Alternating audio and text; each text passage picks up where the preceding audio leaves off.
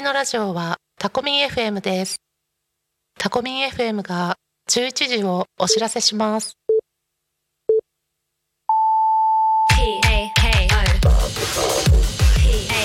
O Talk Me FM.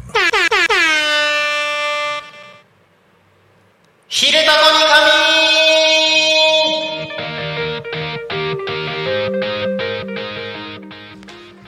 さあ時刻は11時を迎えました。一日の始まりは昼タコに仮眠。皆さんこんにちは。パーソナリティのタコミ FM なるたきしんごなるちゃんです。この番組ではリアルタイムなタコ町の情報をお届けしながらさまざまなゲストをお迎えしてトークを進めていきます。タコミ FM は手段はラジオ。目的は交流をテーマにタコを中心に全国各地さまざまな人がラジオ出演を通してたくさんの交流を作るラジオ局です。井戸端会議のような雑談からみんなの推し活を語るトーク。行政や社会について真面目に対談する番組など月曜日から土曜日の11時から17時までさまざまなトークを展開していきます。パーソナリティとしてラジオに出演するとパーソナリティ同士で新しい出会いや発見があるかも。タコミ FM はみんなが主役になれる。人と人をつなぐラジオ局です。はい本日は7月の29日土曜日。皆様いかがお過ごしでしょうか？7月がもう終わっちゃいますよ。29日めっちゃ早いですよね。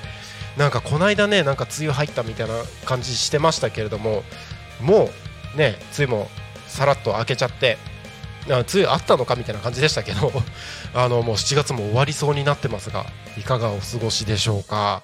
今日もね暑い日が続いて暑い時間？なんだ？暑い日が続いてる？今日も？なんだ？えっと今日もね暑い時間がね続いてますけれどもぜひ熱中症対策十分にとってねこまめにこまめに水分とってお過ごしください。はい。この番組「昼タコに仮眠」では毎週テーマを設けてゲストの方や皆さんからコメントをいただきながら一緒におしゃべりをしていきます。さてそんな今週のテーマはタイムトラベルするならいつ？はい。いろんな考え方あると思います。タイムトラベル。自分の過去のあの頃に行ってやり直したいっていう人もいれば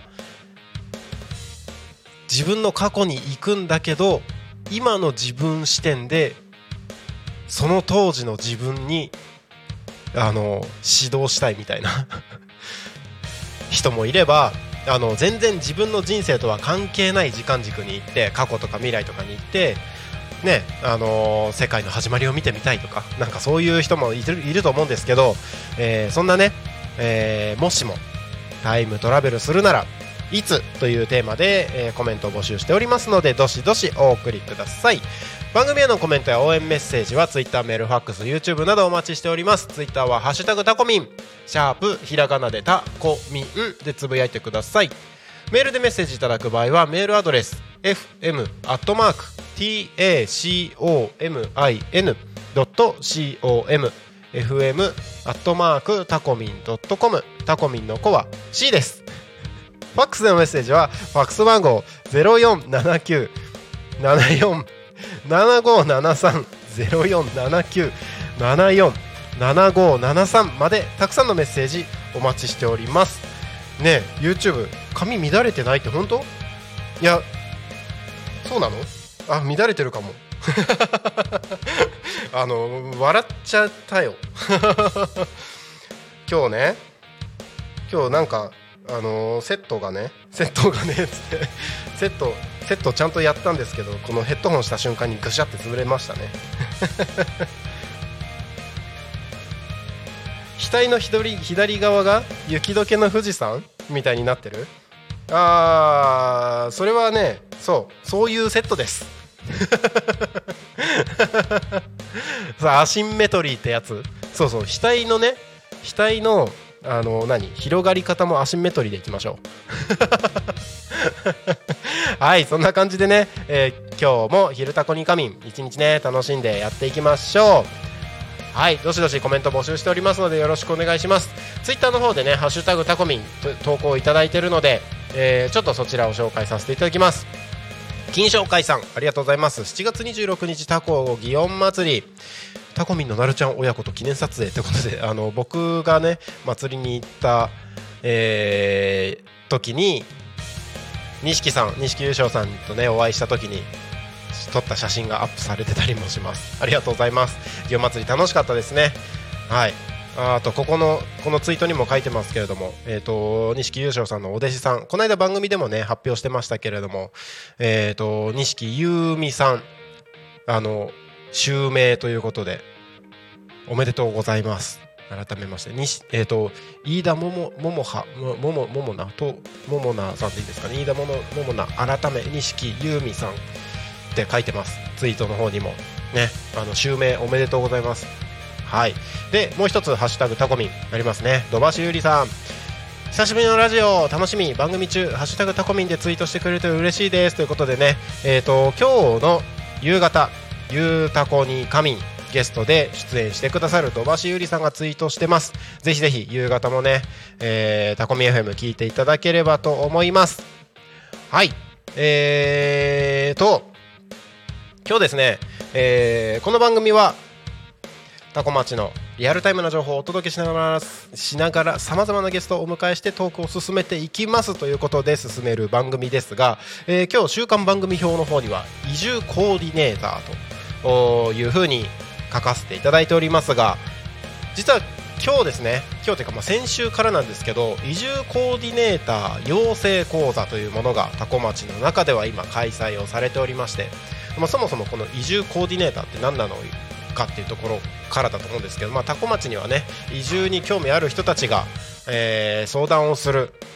そしていろいろとねサポートをするみたいなね移住コーディネーターという制度がありましてそこのコーディネーターの人たちが今日ねえー、と遊びに来るということで今日ねあの養成講座を開催中なんですけど、まあ、開催中のフィールドワークみたいな感じであの飛び入りで来てくれるということになっております。今ガチャってね開きましたけど。あ来ました？来ました来ました。ようこそ。ようこそ。まあ、移住コーディネーター誰だっていう話かもしれないですけど結構タコミンにゆかりのある人たちというか一度はタコミンにもう出たことある人たちが今日はあのこちらにお越しくださいました。よろしくお願いしますお邪魔します。はじめまして。もうちょっと 初めまして来ました どうぞじゃあ一人ずつ自己紹介をお願いしますはい、えっと移住コーディネーターの鈴木直子です。よろしくお願いしますお願いします。初めましてはじめまして。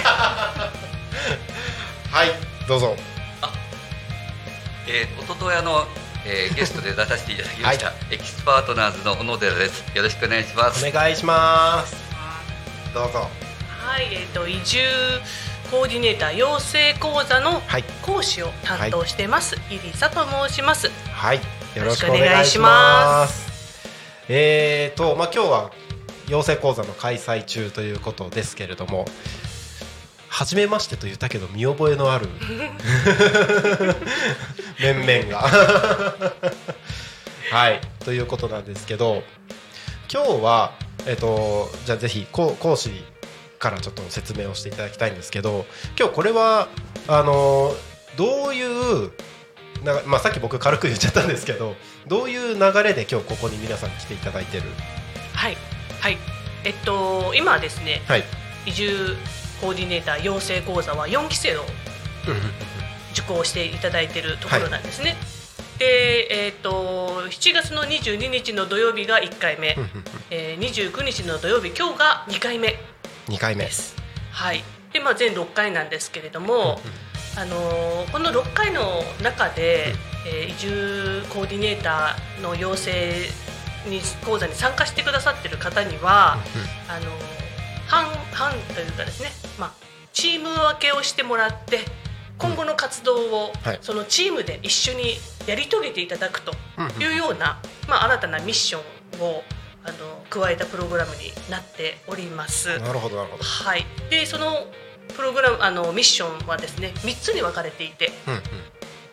えー、と1つが、まあ、空き家バンクとかですね、はい。受け入れとか来た時来た方をご案内する方のチーム、そしてもう1つが情報とかですね、えー広報とか、えー集客とかはい。の担当のうん班、それが今私たちこのはい。メンバーでございます。このメンバーですね。はい、もう一人いますが、もう一人ちょっといますよね。出てきていないです。何か押し込んでるんでしょう。で まあその私たちは広報集客班集客チームとして、えー今日はあのぜひあのまたいろいろな PR ができたらなということで、はい。えーとまあ、体験をさせていただきたくごさんあのこちらの方に参加させていただいております。ようこそ。ではい、最後にあの、えー、と移住のですねえー体験イベントとかうん企画する班というかチームがまた別のところに今日はフィールドワークとして見学に行くはいというような流れの中で、はい、今おります。はい。はい、よろしくお願いします。番組の PR とかいいですか？してます。かもえ？言っちゃっていいですよ。あ9月から？あいいですよ。えっ、と8月の頭までは、えー、と素直メローライフという番組を持っているんですが、えー8月はお休みしましてなんと9月から。9月から。なんとですよ。はい「ゆうたこに神」ゆうたこに仮眠で。パーソナリティやっちゃいます。やった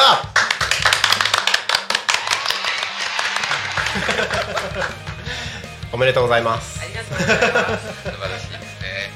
まあ何よりあれですねこのチームは情報発信を考えるチームということで、えーまあまあ、僕も先ほどまであの役場の方に 一緒に参加をさせていただいてたんですけれども、まあ、多古町の情報発信、まあ、必要なことこれから課題として取り組まないといけないことみたいなのを、まあ、しっかり考えて、まあ、明日も開催されるからそこで発表できるようにちょっといろいろとまとめていこうみたいなそんな時間ですよね今日は。そうです。はい、はい。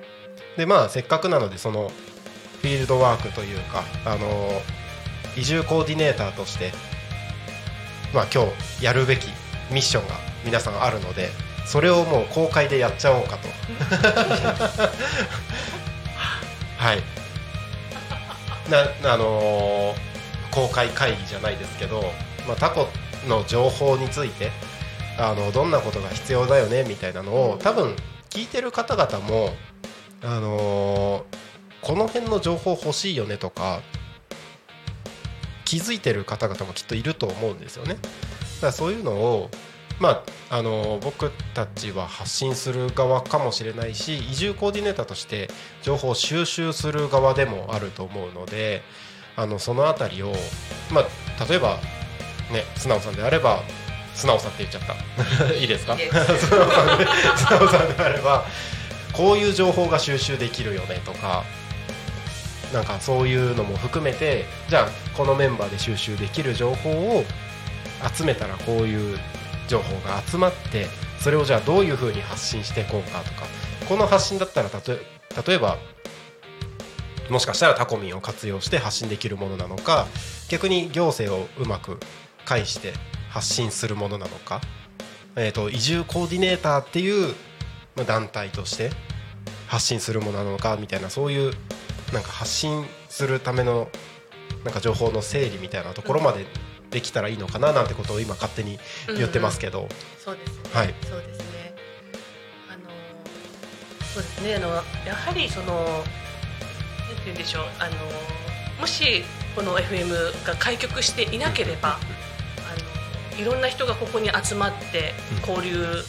まあ、出会わなかった方々もいらっしゃると思うんですね、うん。もう知りえなかったというか、でもちろん情報もそうで、あのその人に紐づいてまた知り合いがいて、うんその方が教えてくれる情報をがまた、えーパーソナリティさんを介して発信される、うん。まあ、広がいろんなこうお互いに相互に、情報が共有できる場がここに今あるっていうことは、うん。まあ、すごくあの、まあ、奇跡的というか、まあ、本当にあの恵まれてるなとあの、いう移住コーディネーターよの方にとってもですけれども町の方にとっても、また他の方にとってもすごくいい場所なんだなっていうのを、まあ、あの開局からもそうですけれども今私も何回かどさくさで出演させていただいてますけど、あのすごくあの、はありがたい機会だなとは思っていや本当なんか僕としてもありがたいなと思っててあのまあいろいろなんだタコミン始めるにあたっていろいろ考えてた中にあのたまたま僕はなんか積極的にタコに移住してくる段階の時に皆さんと関わらせていただいた。それこそもう移住が決まった段階でコーディネーターの養成講座も参加させていただいてっていうところの中でたまたまタコの僕としてはもう養成講座のメンバーがこのいろんな人たちと知り合うところのプラットフォームみたいな感じになってたのかなっていうところからたまたま僕はそういう恵まれたタイミングで環境で移住してきたんですけど普通に移住してくると多分孤立するんですよね、うん、体一つで来て知り合いもいないしどうしたらいいかな。移住コーディネーターはもしかしたらあの入り方によってはつながるかもしれないけど孤立するかもなっていうふうに思った時により住みやすくて何かしら活動するとか、まあ、生活するにあたって結局人と人のつながりが大事だったりするのでなんかそのきっかけとして、えーいろんな人がここを活用してもらえたらいいななんてことをこう考えてたんですよね。だから、まあ、今手段ラジオっていう形をとってますけどもしかしたらカフェみたいな形だったかもしれないですしコワーキングスペースみたいな形だったかもしれないし、うん、なんかなどういう手段でやるのか分かんなかったけどこうタコに入ってきやすい受け皿というかなんかそういう場所になったらいいなっていうのをちょっと考えてたところだったんですよね。ラジオっていいですよね。まいいと思いますね。ね。なんかやっぱ伝えられる言葉として、画像としてもなんていうの映像か。映像としてもこう、ね、いろいろとこう YouTube だったり Spotify だったりいろんな形で伝えられていて、まあ、それぞれユーザービリティというかうん。の高い形でうんうん。あの提供されてるっていうのと、まあ、場所を選ばず視聴できる、まあ、それこそ北海道でも鹿児島でも聞けたり沖縄でも聞ける海外でさえ聞ける、はい。ということそうでよね。です。はい。すごいそれも画期的というか、まあ、で皆さん当たり前に今やってることなんでしょうけれどもあのなかなかそれをじゃあ一から起こしていくっていうのって本当大変なことですし、うん。すごいなと。もう本当にすごいなと。思います。私も今今でタコに在住してますけど元あのタコに住んでた方で生まれ育った方が、はい。あの全国にそれぞれね暮らしてらっしゃる、うんうん。それを今度はふるさとを、うん。今度ね見て見るときに今ふるさとのタコ町はどんなことやってんだろうかとか、うんでひょっとしたらもう一回例えば、えー老後とかそういった子育て終わった後はタコに戻ってみたいなとかうん。いう時の情報収集に、ね、なっていくんじゃないかと思うんでそういう方のための情報収集そういった方をターゲットにした情報発信もできるんじゃないかなと思うんですよね。そういうので非常にねこういった FM 局とか素晴らしいなと思います。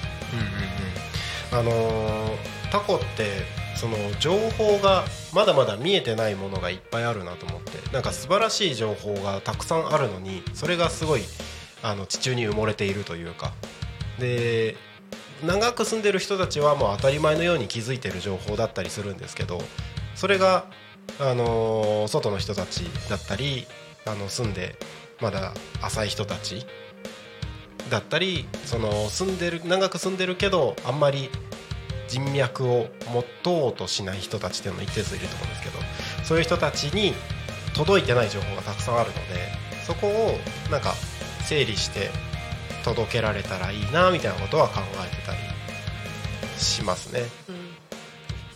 うん。うんそうですね。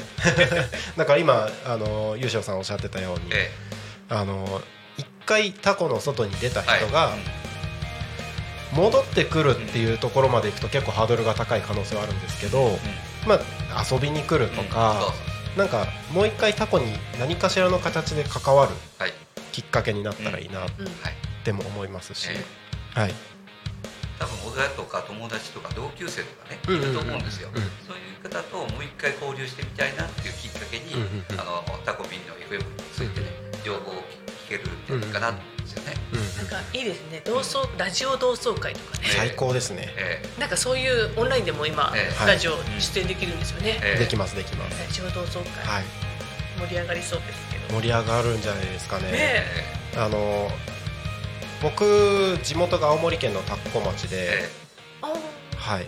で田子町とは姉妹都市なんですけどえこれをきっかけにあのこの間小学校の同級生にゲストに出てもらって でもうプチ同窓会じゃないですけど、はいはい。うんなんかそういうのが、あのーあったんですよでそう考えると、あのーちょっと疎遠になってた友達と、あのーまた仲良くなるきっかけみたいな感じにも全然ラジオって活用できるなみたいな、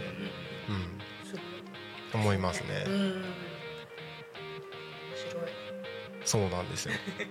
結局あの人と人なのでそのラジオでまあ変な話一方的に情報発信をしてるツールかもしれないですけど僕はラジオは出演することに大きな意味があるのかなと思っててあのなんだろうベイフェムさんとか大きいところはなんかしっかり演出してタレントさんが出てみたいなのがまあ一般的ですけどあの地域に密着したラジオ局とかこういうコミュニティ系のものってなんかしこうやって喋って出ることで参加することでなんかラジオの楽しさを味わってその先の次の行動につながるみたいなところになんかポイントがあるんじゃないかなって思うんですよね。なんか大手と同じようなあのー似たようなことやっても大手にはかなわないですし。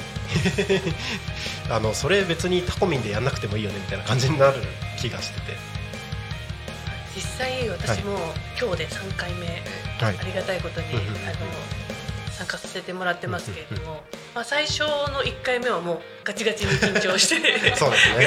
ガッチガチだったんですけど、まあ、2回目はなんとなくこう、まあ、そこの緊張は取れました。でもまあじゃあ思うようにいけたかどうかは分かりませんって感じなんですが、まあ、3回目ともなると、まあ、ももちろん私一人ではなくてあのいらっしゃるのでうん。他にもですねあのうん。皆さんと参加できているっていうこともあるのかはいなんかやっぱ楽しさは こうありますよね。こう笑顔が出る機会はうんうん。あって、でやっぱ参加させていただくことの楽しさっていうのは、あこういうことかなっていうのはちょっとすごくうん。私としては今回感じれてます。はい。なんか、まあ、ラジオに対していろんな考え方あると思うんですけどなんか一方的な情報発信として使うんであれば変な話ラジオに出演しなくてもいいじゃないっていう考え方が一つあると思うんですよね。それが全てではないんですけどあのやっぱ出演することによってあのラジオって放送するのにあたっていろんな人が関わってるのでそんないろんな人たちとの関わり合いもそうですし変な話情報発信するだけだったら自分で、ね、SNS 持てばもうできる時代なのでそうじゃなくてできることをここでできたらいいんじゃないかなと思うんですよね。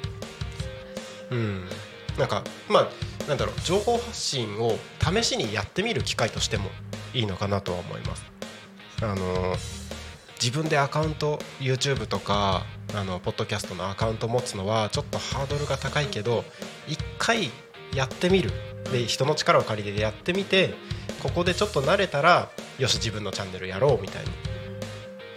なる流れが僕は綺麗なんじゃないかなと思って。いいですね。はい。うんあコメント来てますよ。ラジオ同窓会いいですね。イリサさんもうき全然緊張してない。皆様のおかげさまでございます。いやびっくりしたのはその、まあ、今日も移住コーディネーターの養成講座で講師としていらしてるじゃないですか。喋る仕事なのに ラジオガチガチに緊張するんだと思って。すごい緊張します。なんかすごいあのー以前出演していただいた時のあの裏っ側のイリサさんの姿が面白くて。なんか面白くなかったですか？そうあのね普段そうやってねえ講師やってもらって普通にはい。お仕事してるうんないはい。イリサさんそうそうそうそう、なんか小動物みたいになってた。そういう感じですよね。こんな感じなの？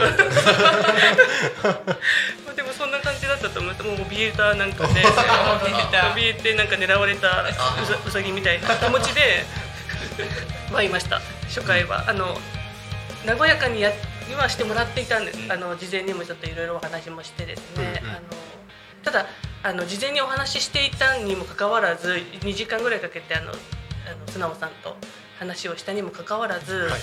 一切原稿にあることを読まなかったんですよね。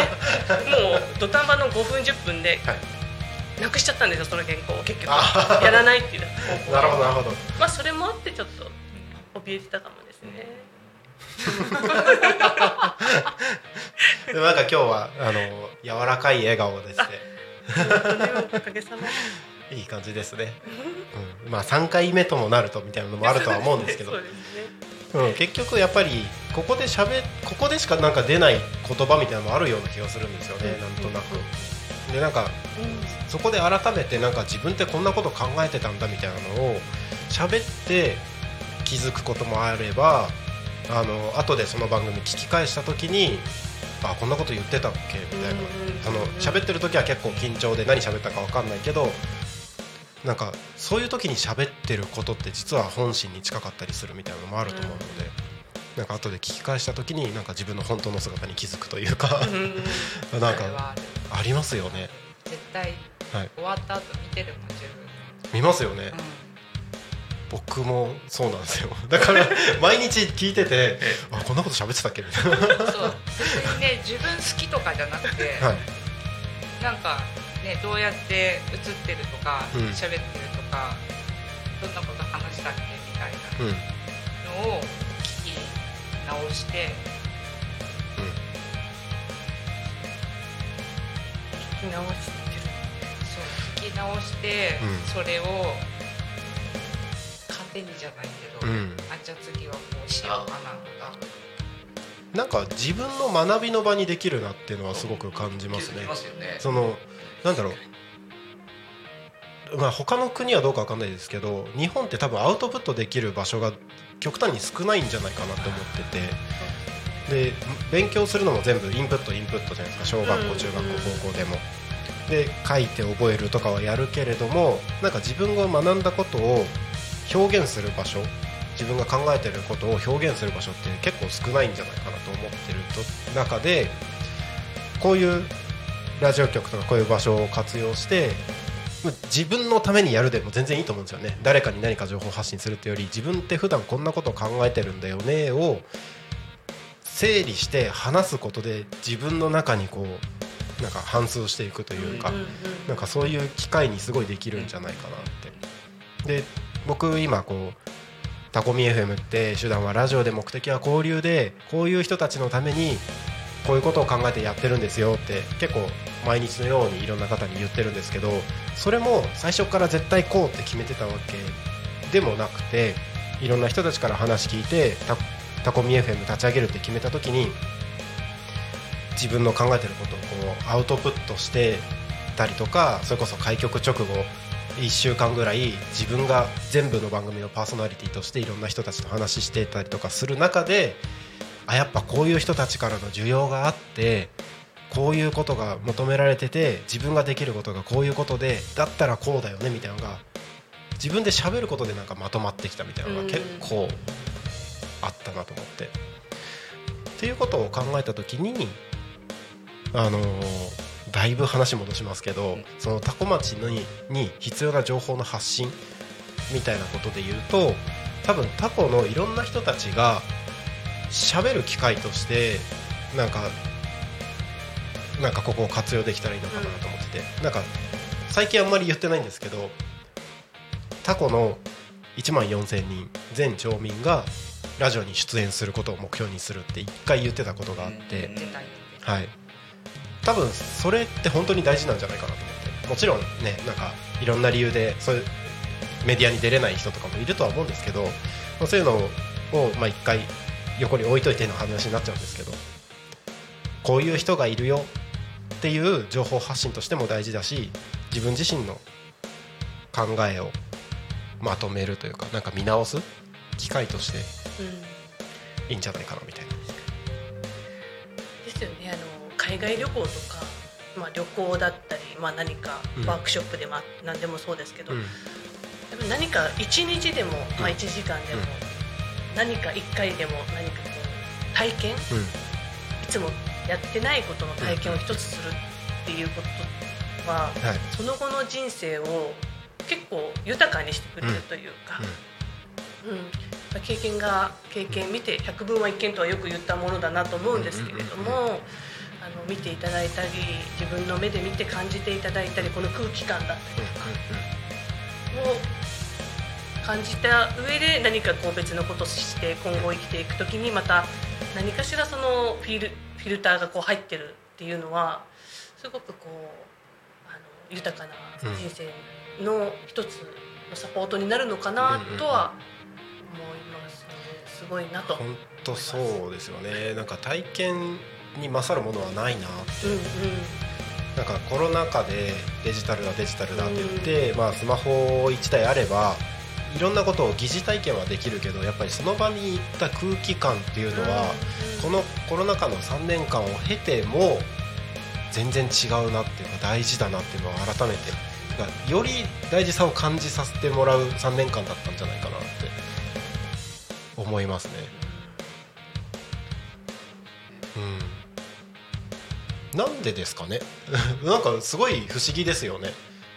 なんか同じ情報としては同じものじゃないですか。うん。例えば多古町のなんだろうこの地域にはこういうものがあるっていう情報を発信するにしても文字なり動画なりでスマホで見る情報とここで喋る情報って同じはずなのに伝わり方みたいなの違いますよね。うね。不思議ですよね、まあ、なんか脳の仕組みとかそういうところになってくるんだろうと思うんですけど。文字だと客観的な情報じゃないですか。はいはい。でところがあの人がこう喋るっていうのはこう主観が入るでしょ主観が入るってことは感動が伝わるわけですよね。文字の情報と違って言葉で発信すると、はい。主観が入るんで気持ちが入るんで感動レベルが違うわけですね。そう受講者受講っていうかう受け取る側の感情移入してくるですよあそこの違いがやっぱりあなるほどなるほど。あるんじゃないかなと思うんですよね。そうかもしれないですね確かに。感情移入して。あそうだそうだそうだってあの聞いてる方も、うん。あの地元の,、うんあのテレあのラジオ局なので、うんうん。感動するわけですよ。でうん。共通のあの296そういうとかいろんなね、あの町の名前とかね、地区の名前が出てくると、うんうん。ああのあそこのあたこう情景がねうんうん。浮かぶんですよ。ああですからねあのなるちゃんが言っている時のこうアナウンスも、はい。あどこにいるあどうなんだなとかっていうのは映像がねみんな聞いてるとね浮かぶんですよ。あその主観が伝わってきて。あなるほど。感情が移入されてきてるほどなるほど。魅力的だと。ああだからラジオってなくならないんですかねなんか想像力が働くじゃないですか、ええラジオって聞いてて音声だけっていうのもあってまあもちろんね You- YouTube でも発信はしてますけど、えラジオドラマとかめっちゃ面白いのってなんかなんかそういうのありますよね。そうなんか想像力かきたてられるというかこの声してるけどこの人どんな顔してるんだろうとか背格好どんな感じでみたいなとか想像したり場所はどんな感じなんだろうとかその想像する面白さだったりとかでなんかそのなんだろう人間の本能をくすぐられるというか。なんか映像だと全部見えちゃうからそんなに頭働かさないというか。ラジオだと音だけで情報がねこう想像するんですよね、うんうんうん。それであのニュースのあのアナウンサーはあの感情を入れないでん。情報を伝えるだけに専念するじゃないですか、うんうんうん。でもナミちゃんのこの番組は感情が入ってるわけですよ。めっちゃ感情ですね。だからね魅力的だと思うんですよ。あーなんか情報を伝えるにも大体感情を入れてますもんね。うん、どんどん入れると僕はいいと。はい、こちらではい、はい、多分こちらの席で。あの多分皆さんが聞きやすい声になると思うのでこちらでおしゃべりしましょう。はい。ちょっと今じゃあ時刻が11時35分になろうとしているところですので一旦ここで、えー、とまた後半のところで詳しくいろいろ話していくとして、えー、多古町の気象交通情報を感情豊かに お伝えしてみようかなと思います。お願いいたします。ハードル上げちゃった。はい。素晴らしい。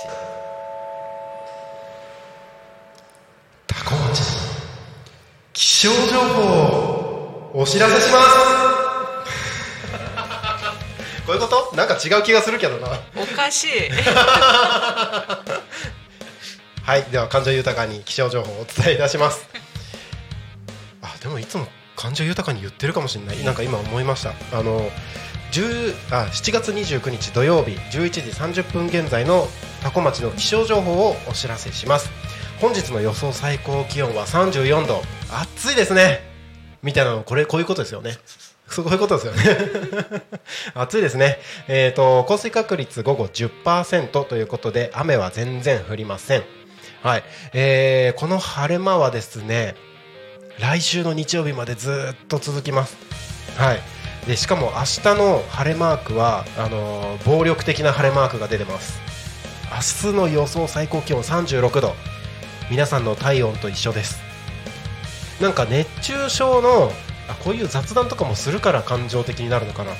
あの昨日なんかで見たんですけど熱中症になる人熱中症になりそうな人ってもう外にいる時に体温が38度とか40度とかになってるらしへえです。もう、うん。そのなんだろう。風邪とかで体が熱を持つじゃなくてもう、ね、外からの熱太陽とかの熱によって体温がどんどん上がっちゃってそれが熱中症の症状につながるっていうのがあるらしいのでなんかちょっとぼーっとし始めたりとかなんかぼーっとするまでいかなくてもうーんとなんか頭働かないなとかなんかやる気出ないなみたいな時はもう熱中症だと思った方がいいですね。そういう時は全然情報として入ってこないですねこれ多分。感情として入ってきますね確かに。だからあのなんかちょっとやる気出ないなみたいな時は、もう今やってる作業を一旦ちょっとストップして水分補給するとか涼しいところに行くとかなんか対策を取った方がいいかもしれないです。はい。今日は34度明日日曜日は36度ということで、うん、かなり危険ですので、はい、気をつけてお過ごしください。もうあの天気予報のどの情報を見ても熱中症の情報しか出てないのでもう言いません。はい、えー、明日も明後日も36度だそうです。気をつけてお過ごしください。気象情報は以上です。次交通情報いきます。これ感情豊かにいけるかな？多古町の交通情報をお知らせします。交通情報感情豊かにって難しいね。7月29日11時25分現在の主な道路の交通情報です。現在事故の情報はありません。通行止めや規制の情報もありません。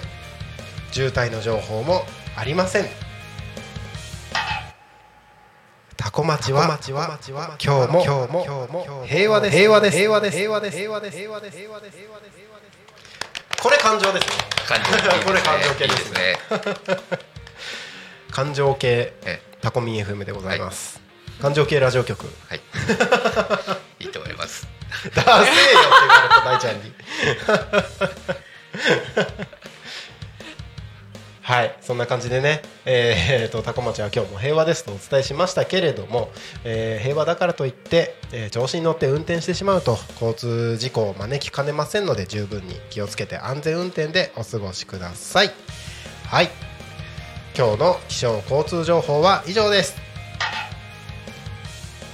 時刻はただいま11時39分を過ぎたところでございます。本日は移住コーディネーターの皆さんにゲストにお越しいただいております。よろしくお願いします。お願いします。お願いしますまあ先ほど前半のところでねえっ、とまあ情報発信って大事だよねっていう中でまあ多古町の移住を促進する移住コーディネーターとして活動するために情報の発信多古町の情報についてみたいなところの話の流れでまあラジオっていうコンテンツがあのーなんだろう。より温かみを持って人に伝わりやすい情報ツールだよねみたいなところに落ち着いたっていうまとめ方で大丈夫ですか？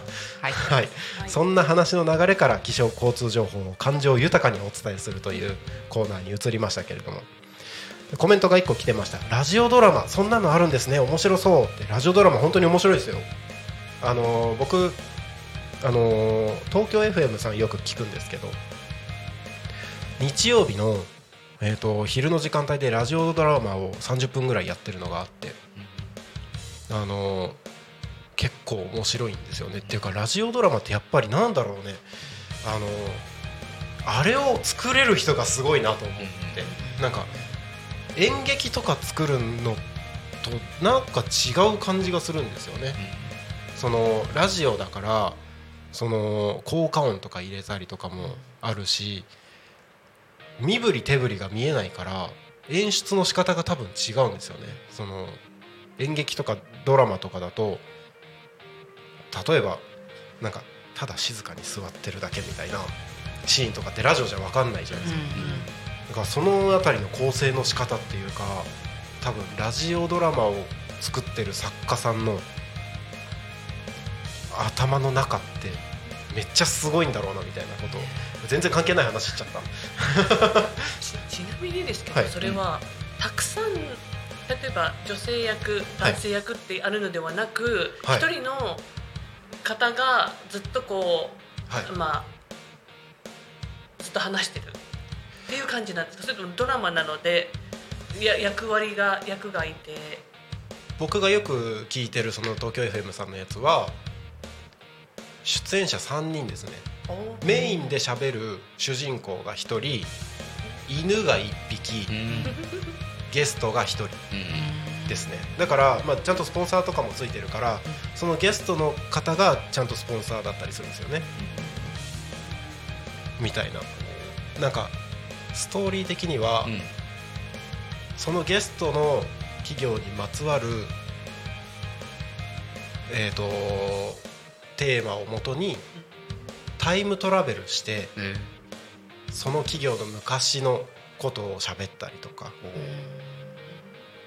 その企業の未来のことを喋ったりとかで今のことを喋ったりとかみたいな、あのさ、はい。なんかタコの昔話をしてくれるおばあちゃんとかいないのかね？あー僕そういう人出てほしいんですよね。ねあの絶対そういう人たちって語らせたら止まらないじゃないですか、うん。しかも面白いじゃないですか、うん。僕並木さんから、移住コーディネーターの代表のうん。並木さんから聞いた話、ん。きょんちょうど去年のあの移住あふるさと回帰フェアに一緒に行かせていただいた時に、雑談レベルで聞いた話なんですけどなんでタコの野菜が美味しいのかとかっていう理由を並木さんはタコに最初来た時にひたすらいろんな人おばあちゃんとか、うん。タコのいろんな人たちに話聞いたっていう情報があって、ん。それを並木さん経由で僕聞いたんですけど、うん。結構歴史的な側面から、タコのお野菜が甘い理由とかが出てくるんですよね。なんかそういうのってやっぱなんか歴史が関わってくるとすごく面白みを感じるっていうか自分の住んでるとこ関わってるとこにこういう歴史があってみたいなのってすごいなんかみんなみんなが共通して興味持ちやすい。しあそこのあのおばあちゃん出てるから聞こうよみたいにもなりやすいだろうなと思ってたりしますね。ね。うん、いないかな。いません？探そう。探しましょう。探そう。出てもいいおばあちゃんいませんか？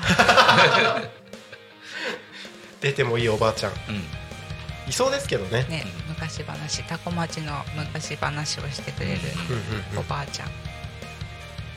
そういう人を知ってるとかはい。いたら、ぜひ。ぜひ。タコミンへ。タコミンへ、まあ、タコミンのパーソナリティつながりでも結構いそうですけどね、うんいそうだね。うんうんうん。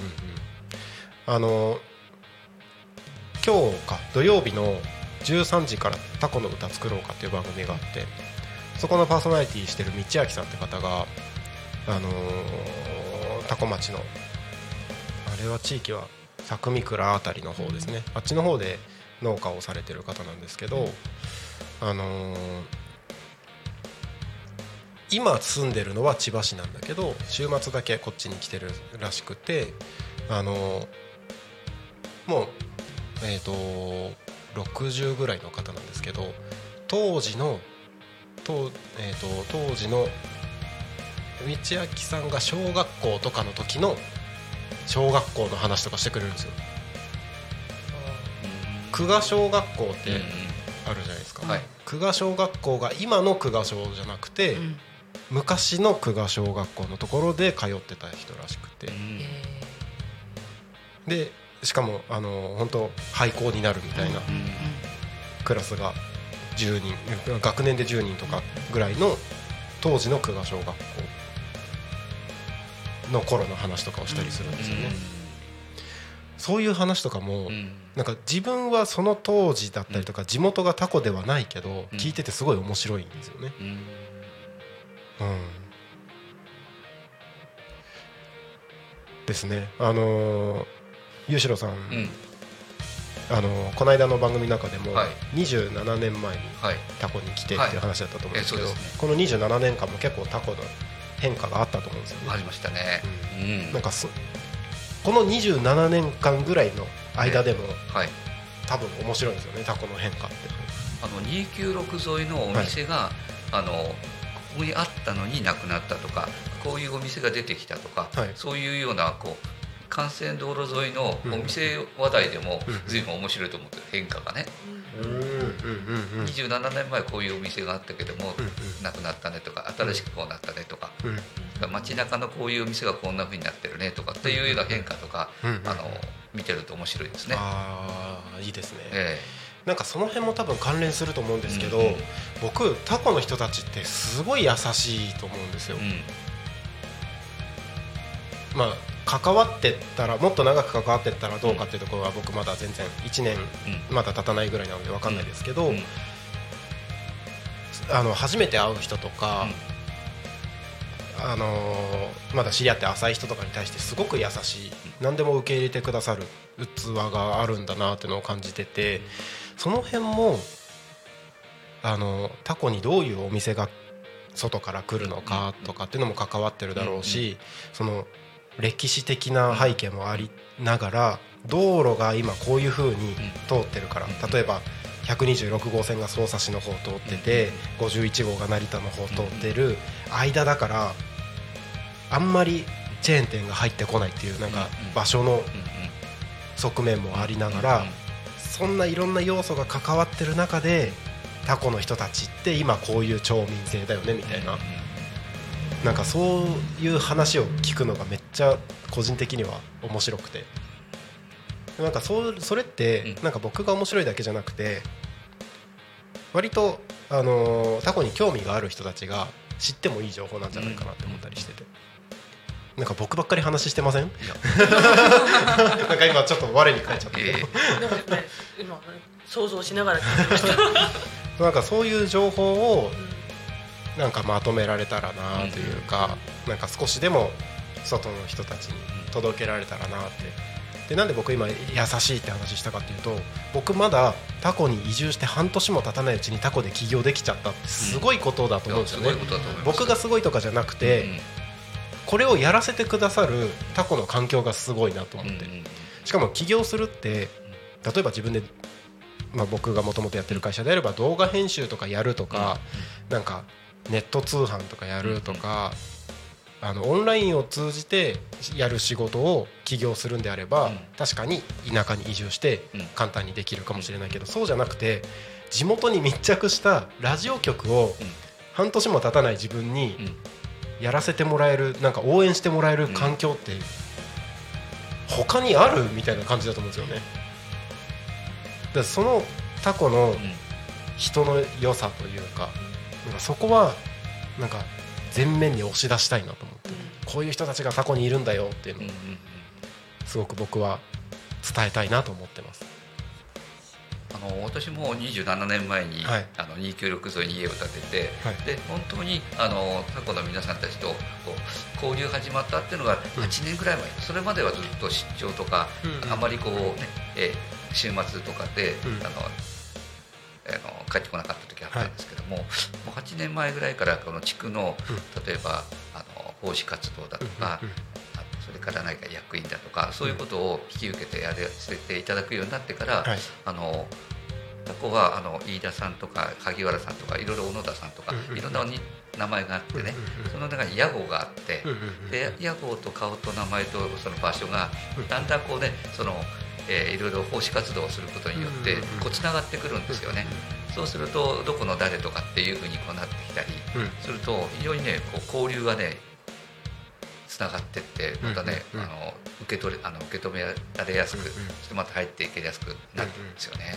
なんかえあのーほ他の町が全部そうじゃないと思うんですけどえ一般的にはえ新しい人が入ってきたりとか新しい知り合いがし新しい人が、まあ、目の前に現れた時に拒否する方が強い気がするんですよね。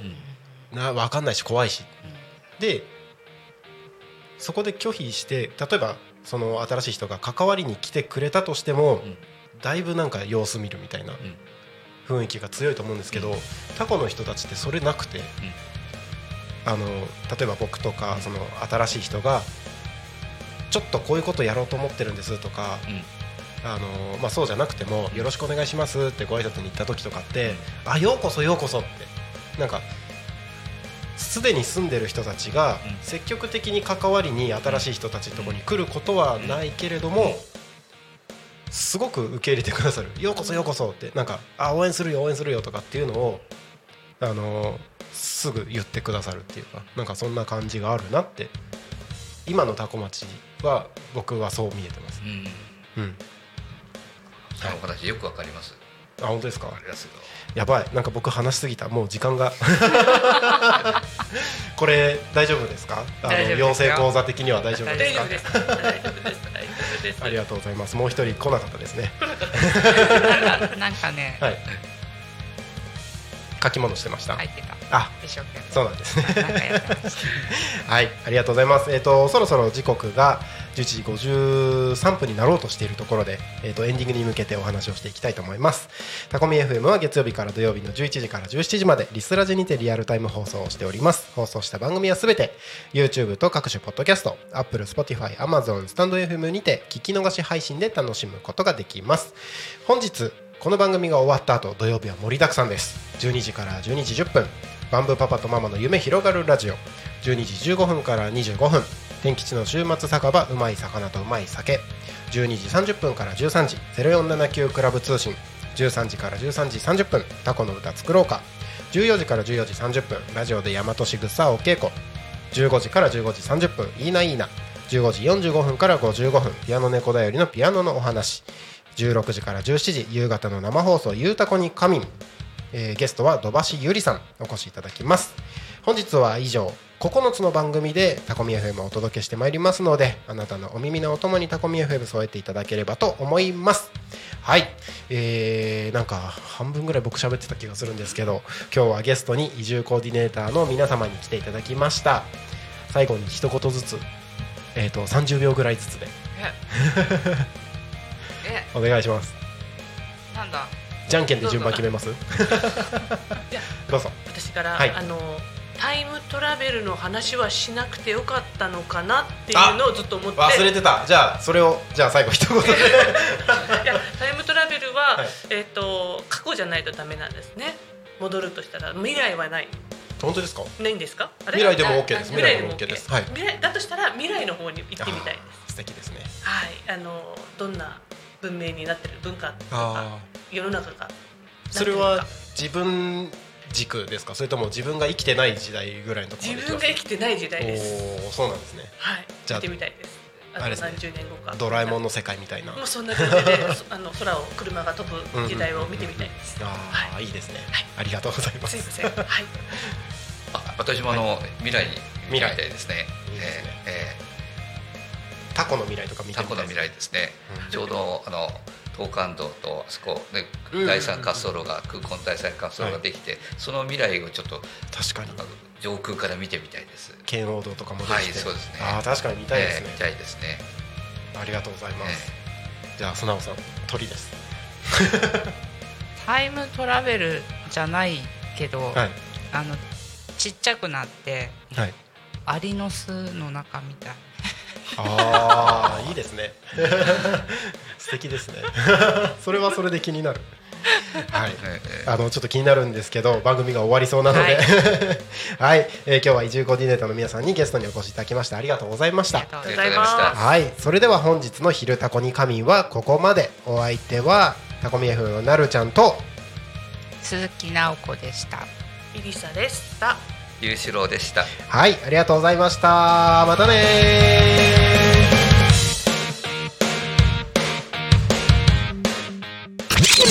ー Talk Me FM.